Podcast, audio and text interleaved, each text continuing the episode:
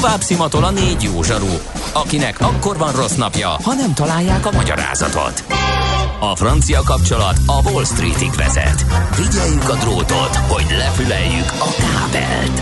Folytatódik a millás reggeli, a 90.9 Jazzy Rádió gazdasági mapetsója. A pénznek nincs szaga. Mi mégis szimatot fogtunk. Folytatódik a millás reggel itt ismét. Itt vagyunk, illetve továbbra is itt vagyunk Kántor Endrével. Misács Gáborral. És e, úgy lesz majd a terveink szerint, hogy e, a Mihálovics gazda rovatban, tehát e, a napszámosokról, illetve nincs aki leszedje a gyümölcsöket munka című beszélgetésünk után röviden vissza fogunk tudni térni, ha minden igaz, akkor még a technikai problémák miatt félbeszakadt témára, hogy akkor valóban megrendszabályozzák-e a nagy technológiai cégeket, úgyhogy ez lesz a következő fél órában. Nem tudod, mi az üsző? Még sosem forgatta a látszatolót? Fogalmat sincs, milyen magas a dránka? Mihálovics gazda segít? Mihálovics gazda, a millás reggeli mezőgazdasági és élelmiszeripari magazinja azoknak, akik tudni szeretnék, hogy kerül a tönköly az asztalra. Mert a tehén nem szálmazsák, hogy megtömjük, ugye? A rovat támogatója a Takarékbank. És itt van velünk Apáti Ferenc, ahogy ígértük, a Magyar Zöldséggyümölcs Szakmaközi Szervezet és Terméktanács a Fruit Web alelnöke. Jó reggelt! Jó reggelt kívánok! Hát nagyon demagóg akarnék lenni, akkor mondhatnám azt már, mint egy korábbi nyilatkozatát eh, láttam, hogy hát eh, a napszámosok most már többet keresnek a pedagógusoknál, mégsem megy senki eh, leszedni a gyümölcsöket, de mondjuk ez a napi 10-12-15 ezer forintos díjazásból pedig ez jön neki. Mi ennek a háttere, miért? A demagógiának én azt gondolom, itt nincs helye, de egyébként főállásban egyetemi oktató vagyok, és azt tudom mondani, uh-huh. hogy Dunántúlon a napszámosok azok többet keresnek, mint egyetemi alkalmazottaknak a, a munkabére. De azt gondolom, hogy ezt a részét ragadjuk meg. Az a probléma, hogy nincs elegendő munkáskéz, nincs elegendő napszámos, aki a betakarítási munkákat elvégezze, ez ebben a formában igaz, de a probléma az nem új keletű abszolút, gyakorlatilag tíz éve szembesülünk azzal, hogy amikor jön a csúcsidőszak, és ez tart körülbelül tavasztól őszig, akkor, akkor ez a probléma mindig a bőrünkbe ég. Kínlódva a biológiai határidőket nem betartva tudjuk elvégezni a munkákat, és azok az ágazatok, amelyek élő munkaigényesek folyamatosan leépülnek a munkaerőhiány miatt. Hangsúlyozom, nem idei probléma, nem új keletű probléma, tíz éve küzdködünk vele, és nem csak Magyarország, hanem én azt gondolom egész Európa, vagy az egész Európai Unió. Korábban... Ez változott most a Covid miatt ez a helyzet, vagy, vagy egész egyszerűen ugyanaz történik, mint az elmúlt években? Én azt gondolom, hogy igazából ugyanaz történik, mint az elmúlt években, csak időnként ezek a problémák felsejlenek, és nyilván mikor, így tavasz végén, nyár elején, amikor indulnak az intenzív kertészeti munkák. Tavaly talán annyival volt ez egy picit enyhébb probléma, hogy a tavaszi fagyok miatt egy nagyon rossz gyümölcstermést kellett realizálnunk, gyakorlatilag minden ágazatban gyenge volt a termés, így a munkaerő hiány kevésbé éleződött ki. Ha lett volna, akkor sem a Covid-dal lett volna összefüggésben, mint ahogy most sem azzal van. Egy tíz éves tendencia az, hogy nincs elegendő munkáskéz a hazai ültetvényeken vagy kertészeti vállalkozásokban. Itt is voltak, ma idén is voltak durva fagyok tavasszal, hogy panaszkodtak a termelők. Így van, de most valamivel jobb a helyzet, mint uh, tavaly. Nagyjából az látszik, hogy kajszibaracból, őszibaracból ugyanolyan gyenge termés van, mint az előző évben. Uh, almából most még úgy tűnik, hogy akár egy jó termés is lehet, bár az utóbbi egy-két hétben nagyon sok olyan jelzést kaptunk, hogy uh, borzasztóan meghullott az alma, szakszóval élve, tehát a megfázott, meghűlt almák nem kötődtek, lehullottak a fáról. Alma körképet később fogunk csinálni ha minden jól megy, almából még egy jó termésünk lehet. Az összes többi gyümölcsnél, a cseresznye, a szilva és a többi esetében pedig egy közepes termést látunk, tehát nem jó a helyzet, de sokkal jobb, mint uh, tavaly volt. Uh-huh. Abból én arra gondolnék, hogy ha ez a helyzet, hogy éveken keresztül van ez a probléma, akkor azért jócskán megemeli a költségeket, akkor eljutunk szépen olyan szintre, szintekre, ahol már nincs értelme ezeket a zöldségeket, illetve gyümölcsöket ne termelni. Ez megtörtént, vagy azért még valahogy a gazdák még mindig átlendültek ezen, és szenvedve, de azért csinálják, mert hogy nem tudom, mert hogy nincs más, vagy nem akarnak váltani, vagy azért mondjuk csökken is a megtermelt gyümölcsök mennyisége.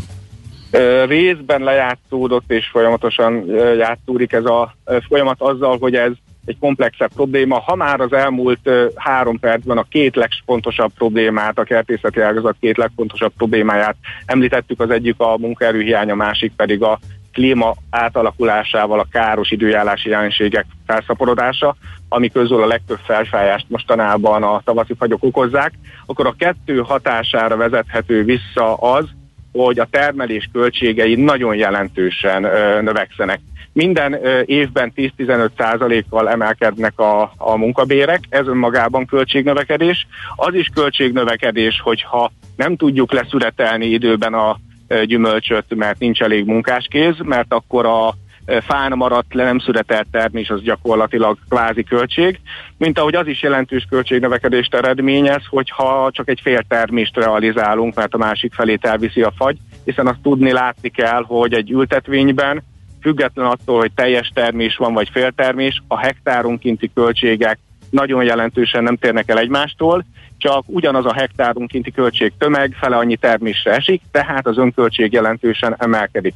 Vagyis vagy így, vagy úgy, de az önköltség emelkedése jelen van a, a gazdaságban, és akkor az elmúlt pár hónap építőanyag árubbanásáról nem is beszéltünk.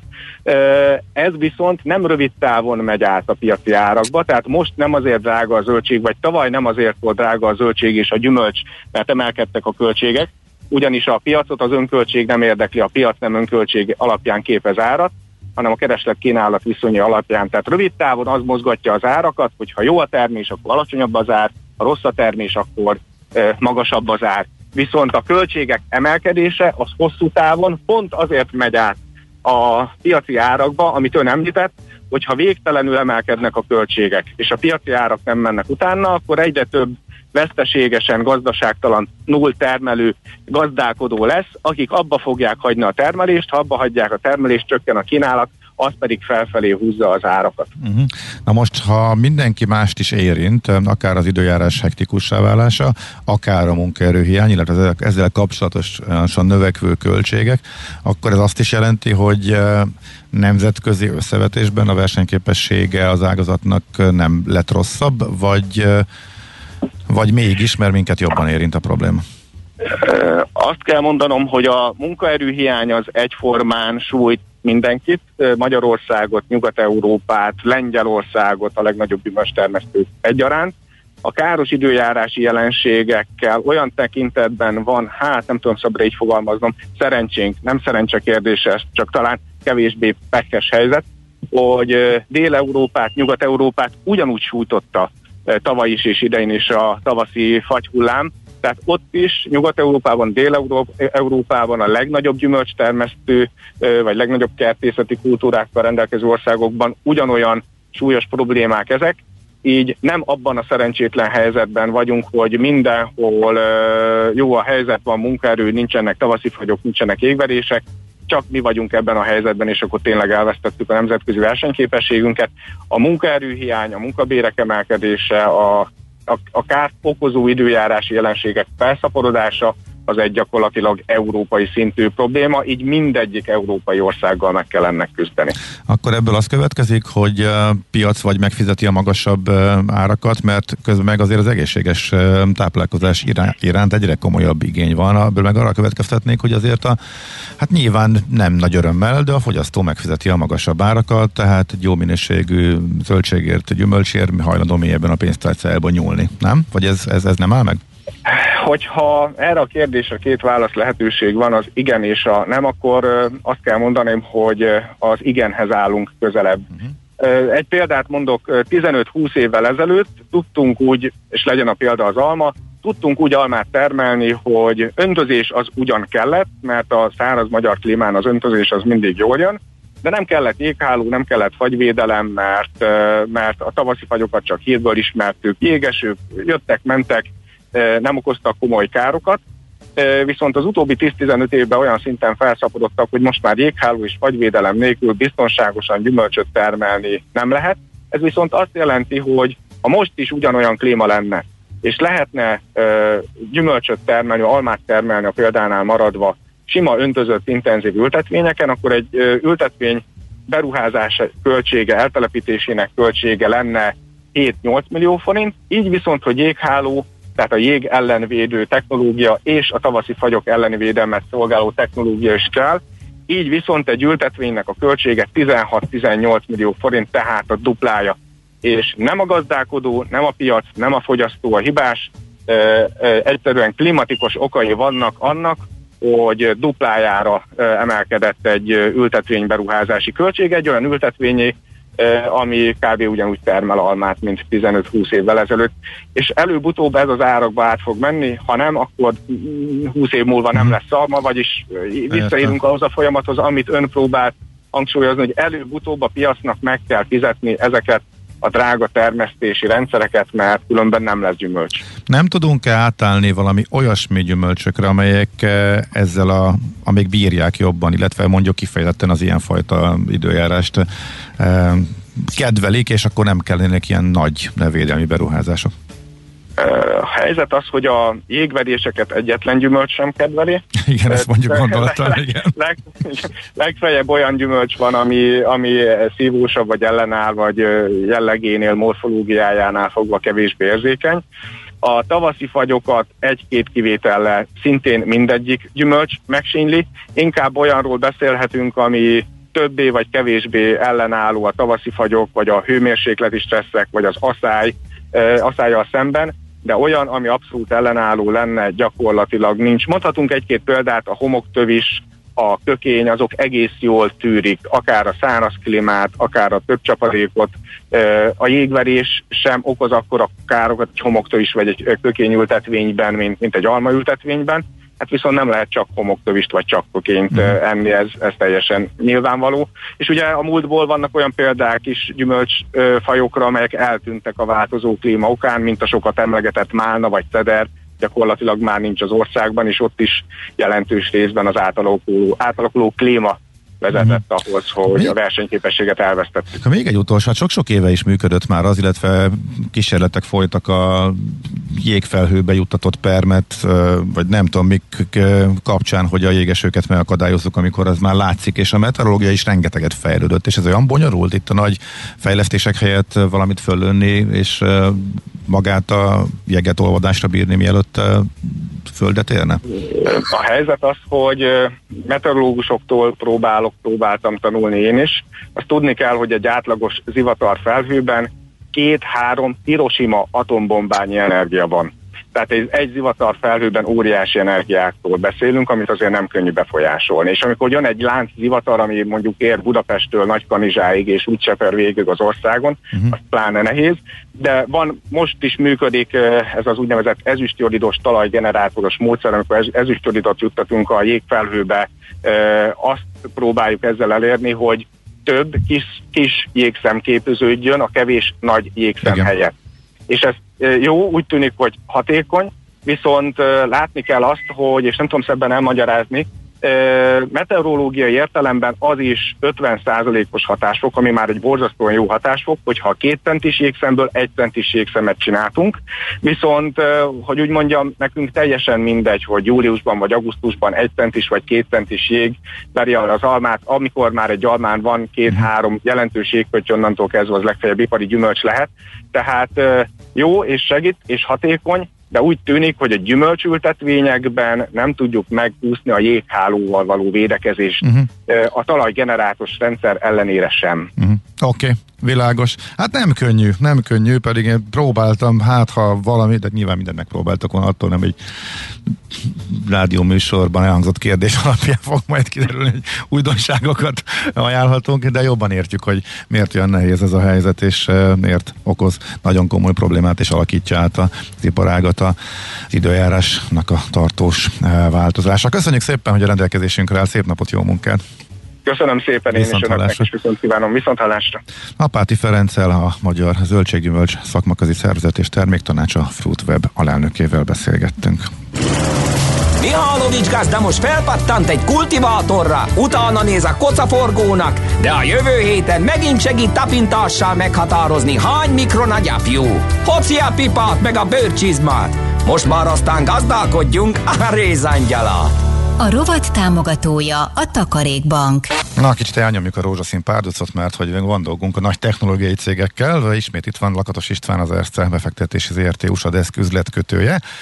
Szia, jó reggelt! Sziasztok, elnézést a hallgatókkal és a technikai hibáért. Na hát um, semmi gond, ott tartottunk, hogy a héten ismét uh, fontos események lesznek.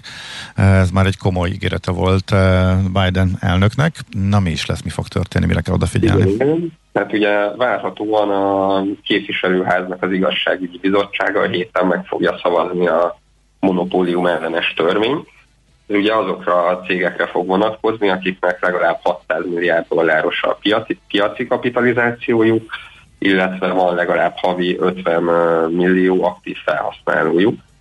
Ezek a cégek Amerikában az Apple, a Microsoft, a Facebook, a Google és az Amazon. És hát ahhoz, hogy ebből törvény legyen, ugye először a képviselőháznak kell megszavaznia, utána a szenátuson is át kell mennie, és akkor végül Joe Biden elnök fogja majd ezt aláírni. Oké, okay, tehát akkor ez, ez akkor eldőlt és biztos lényegében ezek szerint? Hát az a héten fog eldőlni, uh-huh. hogy uh, megszavazzák-e, de elég úgy néz ki, hogy igen. Hát akkor miért nem, nem volt rá azért érdemi reakció az elmúlt hónapokban, vagy ez már benne van a zárfolyamokban? Hát ugye azért sem, mert hogyha most a képviselőház alá is írja, utána még sok lépés van ahhoz, hogy ez törvénybe legyen iktatva, tehát még akkor is évek, mire ennek érezhetjük a hatását. Uh-huh. Jó, csak ugye a piac azért ilyeneket beszokott árazni, vagy magába a félelem az ott szokott lenni ehhez képest, hát uh, csúcsokon vannak továbbra is uh, ezek a uh, cégek. Uh, igazából ezt nem egészen értem, hogy ezt ilyen lazán kezelik a befektetők. Ez így is maradhat, vagy azért ezt valamilyen szinten érdemes figyelembe venni, amikor valaki ezeket a papírokat vásárolja például? Hát szerintem azért érdemes figyelembe venni. Uh-huh, tehát... Um, ez, tehát ez egy kockázat inkább, igen. Én úgy gondolom, amik uh-huh. nagyon magas értékeltségen vannak, azokat inkább érdemes kerülni. Uh-huh. Tehát kimondottan meghúzták ezt a kört, akire ez vonatkozik, ezek szerint a tágabb piacot nem érinti? Hát nem annyira. Itt ugye a legfőbb probléma az ugye abból indult ki, hogy um, például az Apple Store-ron belül ugye a Spotify meg az Epic Games is pereli az Apple-t, um, hogy ugye a saját alkalmazásait teszi előtérbe, és inkább azt ajánlja a felhasználóknak, nem pedig ugye a, a mások által előállított applikációkat, meg alkalmazásokat, és ebből ugye hátrányuk van a kisebb vállalkozásoknak. Tehát főleg ezek azok, amik miatt a, a nagy technológiai vállalatokat érinti ez csak. Uh-huh. Oké, okay. jó van, nagyon szépen köszönjük. Akkor világosabban látunk, vagy tisztában látunk e témakörben is. Volt még valami, ami kimaradt az előzőnek a végéről? Igen, igen. Ha már úgyis az Amazonról is beszéltünk, akkor azt megemlíteném gyorsan, hogy ma meg holnap van az Amazon Prime Day. Ez ugye az Amazon saját verziója a Black Friday-ra. Ez egy óriási esemény nekik. A kettő naptól 12 milliárd dolláros árbevételt várnak ezt az árbevételt ugye sok S&P 500-as cég egy évben sem tudja elérni, úgyhogy ez az Amazont uh, pozitívan érintheti. Aztán a csütörtöki nap lesz még nagyon érdekes, um, akkor fogja a jegybank tenni a banki stressztesznek az eredményét. Ugye ebben azt vizsgálják, hogy um, egy hipotetikus gazdasági visszaesésben a nagy banki portfóliók azok hogyan teljesítenének és hát arra számítanak az elemzők, hogy ha sikeres lesz a teszt, akkor a legtöbb bank folytathatja majd a saját részvényvásárlást, illetve az osztalékfizetést. És ez milyen hatással? Igen, tehát itt ennek a, ez is piacbefolyásoló lehet ezek hát, szerint az eredmény függvényében. Piacbefolyásoló, igen, kifejezetten. Ugye a nagy bankok azok nem vásárolhatták a válság óta, vagy a koronavírus óta a saját részvényeiket, és nem fizethettek ugye osztalékot sem. Hát ez elég negatívan befolyásolta őket, viszont ha átmennek ezen a stressztesten is, akkor arra számítunk, hogy ezeket a korlátozásokat fel fogják oldani. Uh-huh. Oké, okay, világos.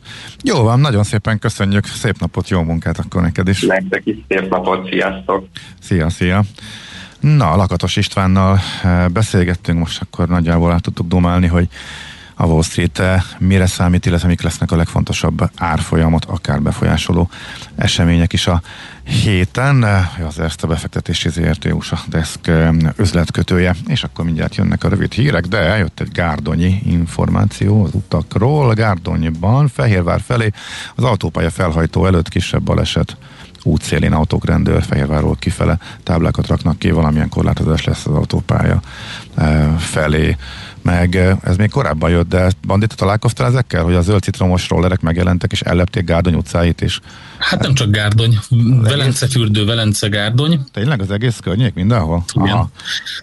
Ez egy ilyen új akciója a Lime-nak, hogy ezekre a területekre elkezdi kihozni az elektromos rollereit, ami nagyon jól teszi, szerintem, uh-huh. mert hogy egyrészt nagyon klasszul lehet velük közlekedni, vannak azért olyan távolságok, mondjuk a vasútállomások, busz megállóhelyeknél, amik, amiket mondjuk eddig biciklivel kellett, vagy autóval megtenni, így azonban klasszul a bicikli úton közlekedve főleg meg lehet tenni lime rollerrel. Nem mindenhol fogadták kitörő lelkesedéssel őket, de hát ez is a közlekedés kultúra része, hogy elfogadjuk ezeket. Hát Szerintem függ, jó.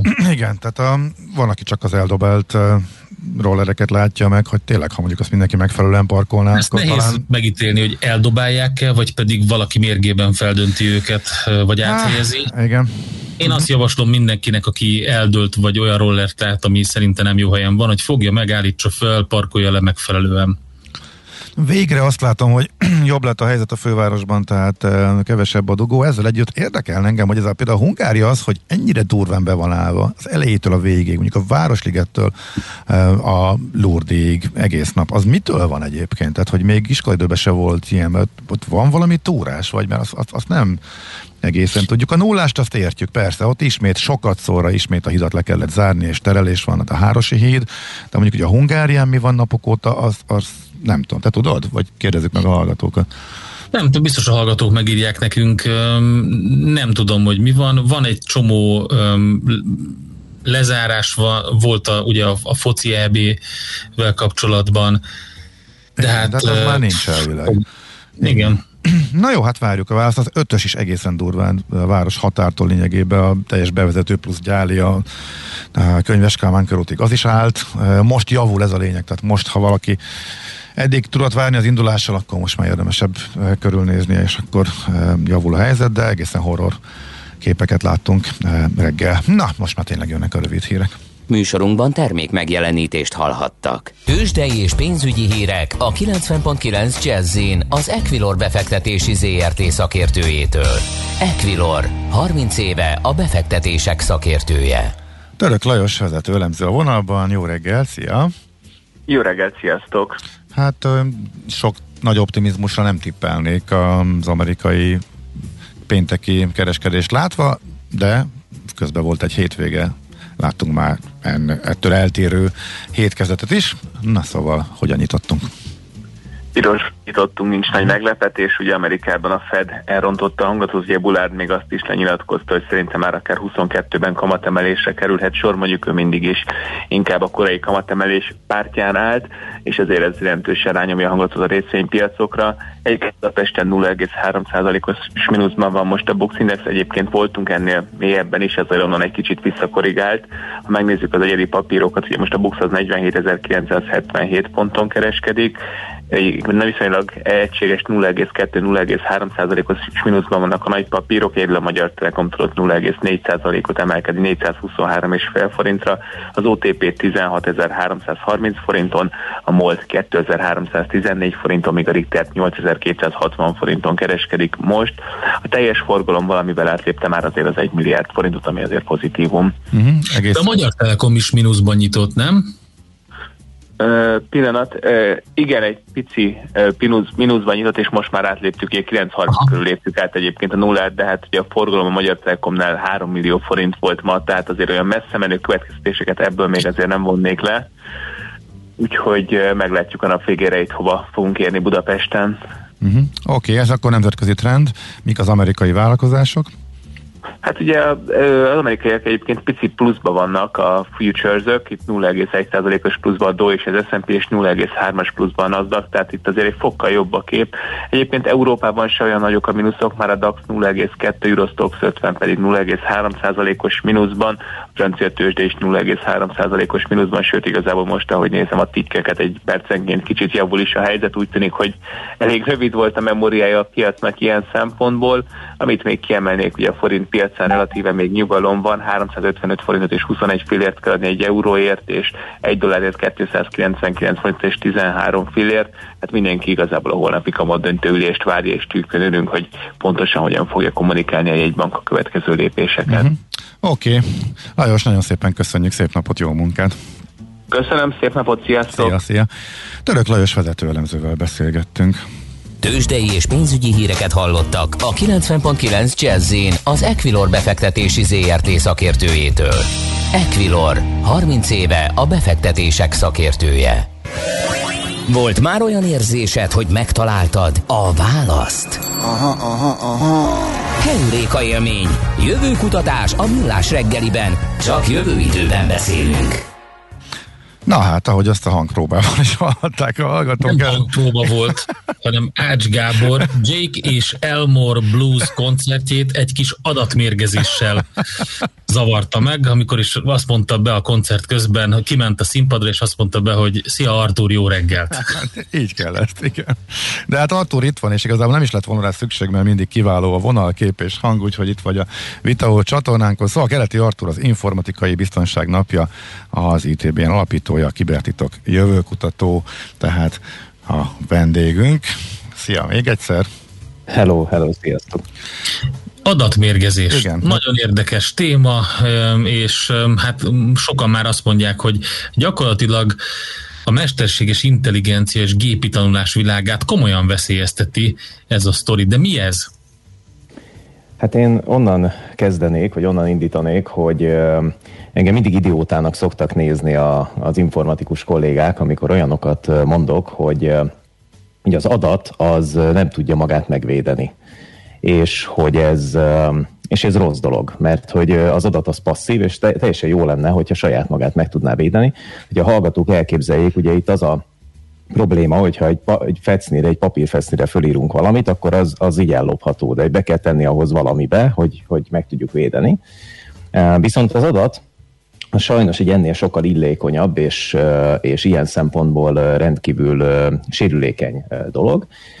És hát tulajdonképpen védtelen és értékes, ezáltal vált célponttá. Most. Mi a biztonság, annélkül, hogy elkezdenék itt most nagyon ilyen biztonsági elméletet gyártani, vagy elmesélni a hallgatóknak.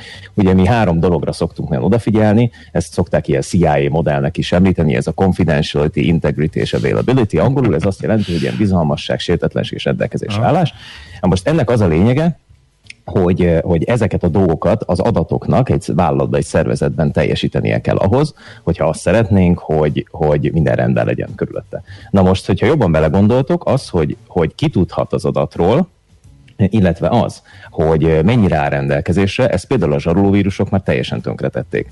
Tehát mostanra eljutottunk odáig, hát most voltak ilyen botrányok az USA-ban, és Magyarországon is egyre több ilyet látunk, hogy, hogy millió dollárokat, tényleg 5 millió, 10 milliót, sőt most egy 40 milliósról is hallottunk, fizetnek cégek azért, hogy az adataikat egyébként egyrészt visszakapják, másrészt ismét működjön a, a rendszerük. Tehát gyakorlatilag ez a hozzáférés, rendelkezésre állás, illetve ez a bizalmasság, ez ne sérüljön. Na most, amit most céloznak, majd, hát most nem, jövőben céloznak a hackerek, az pedig az adatnak tulajdonképpen az integritása. Tehát az, hogy igazából egyben van-e sértetlene, és az, hogy tulajdonképpen kinyúlhat hozzá, kiváltoztathatja meg ezt az információt. Ha belegondoltok, mostanra egyre több mesterséges intelligencia alapú úgynevezett machine learning, ilyen gépi tanulás platformot használunk, és ezeknek az a lényege, hogy adat, mutatunk nekik egy csomó adatot, ők meg abból megpróbálnak ugye ilyen mintafelismerés alapján következtetésekre jutni, hogy mi hogyan működik ezekben a, ezekben a rendszerekben. Most egyfajta, hogy ugye milyen adatmérgezés, de mindjárt elmondom, hogy, hogy mi, mi, mi az pontosan, de egyfajta adatváltoztatást, mert most is láttunk, mert ha odaadjuk ma a mesterséges intelligencia rendszereknek azt, ami alapján mondjuk eddig döntöttünk bizonyos dolgokban, mondjuk abba, hogy kiket tartóztattunk le leginkább, akkor kiderül, hogy az emberiség rasszista. Mert hogy a gép pontosan ugyanolyan rossz döntéseket fog hozni az eddig megismert infók alapján, mint ahogy mi rossz döntéseket hoztunk ez alapján. Tehát ez egy eléggé, eléggé összetett, bonyolult, bonyolult kérdés. Na most nyilván, ha rosszul adunk adatot a gépnek, akkor rosszul fog dönteni. Ha direkt rosszul adunk neki adatot, és itt jön be az adatmérgezés, akkor pedig befolyásolhatjuk, hogy hogyan döntsön rosszul. Na most nyilván ti, akik már itt túl vagytok itt a etikus hacking tanfolyamok tömkelegén, tudjátok, hogy a rossz indulatból ugye gyakorlatilag nem kell a szomszédba menni, ugye a hackereknek nagyon, nagyon kreatív az elméjük, hogy hogyan, hogyan tudja, tudja megváltoztatni olyan dolgokat, ami számukra fontos. Na most, csak hogy mondjak nektek példát, ez a, ez a probléma, tehát az, hogy, hogy az adatok azok nem tökéletesek, már eddig is problémát okoztak. Van például egy AI Weirdness nevezetű fantasztikus oldal, mindenkinek javaslom, az AI furcsaságai nevű, nevű oldal, ahol, a, amit egy Janelle Shane nevezetű hölgy készít, és ő például egyszer egy olyan kérdést tett föl a, a, a Twitter közönségének, hogy, hogy egy kérést intézett, hogy küldjenek neki mindenféle birkákról szóló fotót. És amikor ezt megtették, akkor ezt, ezeket a birkákról szóló fotókat ő arra használta, hogy megpróbálja a különböző képfelismerő rendszereknek megmutatni. Ugyanis rájött arra, hogy ha mondjuk egy mezőn, amit felismert egy képfelismerő rendszer, ami gépi tanulás alapon működik ma a világban, tehát ha vala, ma beírjuk ma Google-be, hogy nem tudom mi birkák, és nyomunk egy entert, akkor ott azért kapunk sok ilyen képet, mert a mert a, mert a gépi tanuló rendszerek azok képesek felismerni ezeket a dolgokat, és azokat jelenítik meg nekünk, amire szükségünk van. Ez így működik egy vállalatnál is, tehát hogy nyilván egyre inkább, ahogy gépi tanulási rendszerekre alapulnak a, a gondolataink, meg a rendszereink, így fog egyre inkább működni. Na, szóval a lényeg, hogy hogy mutogatott nekik ilyen tájakat, és ugye a tájakra azt mondta a, a, a rendszer, hogy, hogy gyönyörű szép, mint tudom én, alpesi táj, birkák legelésznek rajta. Majd leszette a birkákat a képről, és a rendszer még továbbra is azt gondolta, hogy ott birkák vannak. Tehát tulajdonképpen a gépi tanulrendszerek birkákat halucináltak a, oda, ahol nem is volt egyáltalán. És erről szépen lassan rájött, hogy a rendszereket rosszul tanítottuk, mert gyakorlatilag mindenképpen, ahol ilyen tájak voltak, ott voltak a birkák, és a rendszer nem tanulta meg, hogy tulajdonképpen mi a különbség a birka és a birka nélküli, birkával és a birka nélküli uh, tájak, tájakkal kapcsolatban. Tehát gyakorlatilag látszik az, hogy igazából mi magunk is tudjuk az adatokat megváltoztatni, hogyha nem figyelünk oda, pláne, hogyha ezt direkt csinálják, akkor különösen érdekes a dolog. És itt jön be az adatmérgezés, ami gyakorlatilag azt jelenti, hogy hogy fogunk egy adatot, mondjuk képzeljétek, képzeljétek el rengeteg, nem tudom békáról készült képet, és azt szeretnénk, hogy mondjuk egy, egy repülőgépről készült fotó, az kerüljön be ebbe a folyamatba, úgy, mintha az egy béka lenne. Tehát szeretnénk betenni egy repülőgépről készült fotót. Most ez több út vezet. Sajnos most már, most már legalább 5-10 különböző módszer létezik, ahogy a adatmérgezés végre tudja hajtani mondjuk egy hacker, vagy egy kutató, jelenleg még így itt tartunk, hogy a kutatók csinálják ezeket, kísérletezünk vele tulajdonképpen. Ez úgy működik, hogy megfogják a, megfogják a repülőgépet, és beillesztik a békák során abba az adatbázisba, ahol a békákról tanul a, a rendszer de ezt nyilván hamar kiszúrja mondjuk egy ember, mert azonnal észreveszem, hogy eh, várjunk egy kicsit, ez egy repülőgép, hát ez nem egy béka. Ezért erre sok módszer van. Az egyik módszer az az, hogy egyszerűen átírják a címkéjét. Marha egyszerű. Tehát amikor a gép tanul, akkor ilyen címkéket olvas, hogy kérek egy képet, nézd, ez egy béka. Miért tudom, hogy béka? Még nem tudom, tehát rá van írva, hogy béka. Akkor ez egy béka, befogom a béka dobozba. És amikor eh, ilyen történik, akkor a gép a repülőgépet is békának fogja értékelni, mert átírtuk a címkéjét. De ezt az ember észreveszi, tehát mondjuk egy adattisztításnál, vagy amikor valaki átnézegeti, vagy belenéz az, akkor látni fogja, hogy ez egy repülő. Ezért, és itt jön a, a trükk, amit most már évek óta kísérletezgetnek a hackerek is, a adatbázissal, meg a géptanulással foglalkozó kutatók. Szóval lehet azt csinálni, hogy egy olyan filtert rakok rá erre a, erre a képre, ami, amiben tulajdonképpen ott van, a, ott van a repülő, csak nem látszik az emberi szám, szem számára nem látható, de a gép észre fogja venni, mert pont úgy zavarja meg az algoritmust, hogy számára a, az, a, azon a képen található ö, ö, dolgot, azt így az emberi szem számára békának látszik, egyébként meg repülőgépnek. Na, tehát magyarán azt is elő lehet állítani, hogy az emberek már ne szúrják ki, viszont a gépeket becsapják vele. És mondjak nektek példákat, amiket egyébként a kutatók elő is állítottak, vagy élő életből származó példák, vagy, vagy kutatási példák. Például, hogyha fogsz egy adat, mondjuk orvosi vagy egészségügyi adatot, és ott mondjuk megváltoztatod a, a gépi tanuló algoritmusnál az adatokban mondjuk a, egy bizonyos gyógyszernek a, az adagolását, vagy bármi egyebet, ami inkább azt mondom, hogy a tüneteit, amit okoz.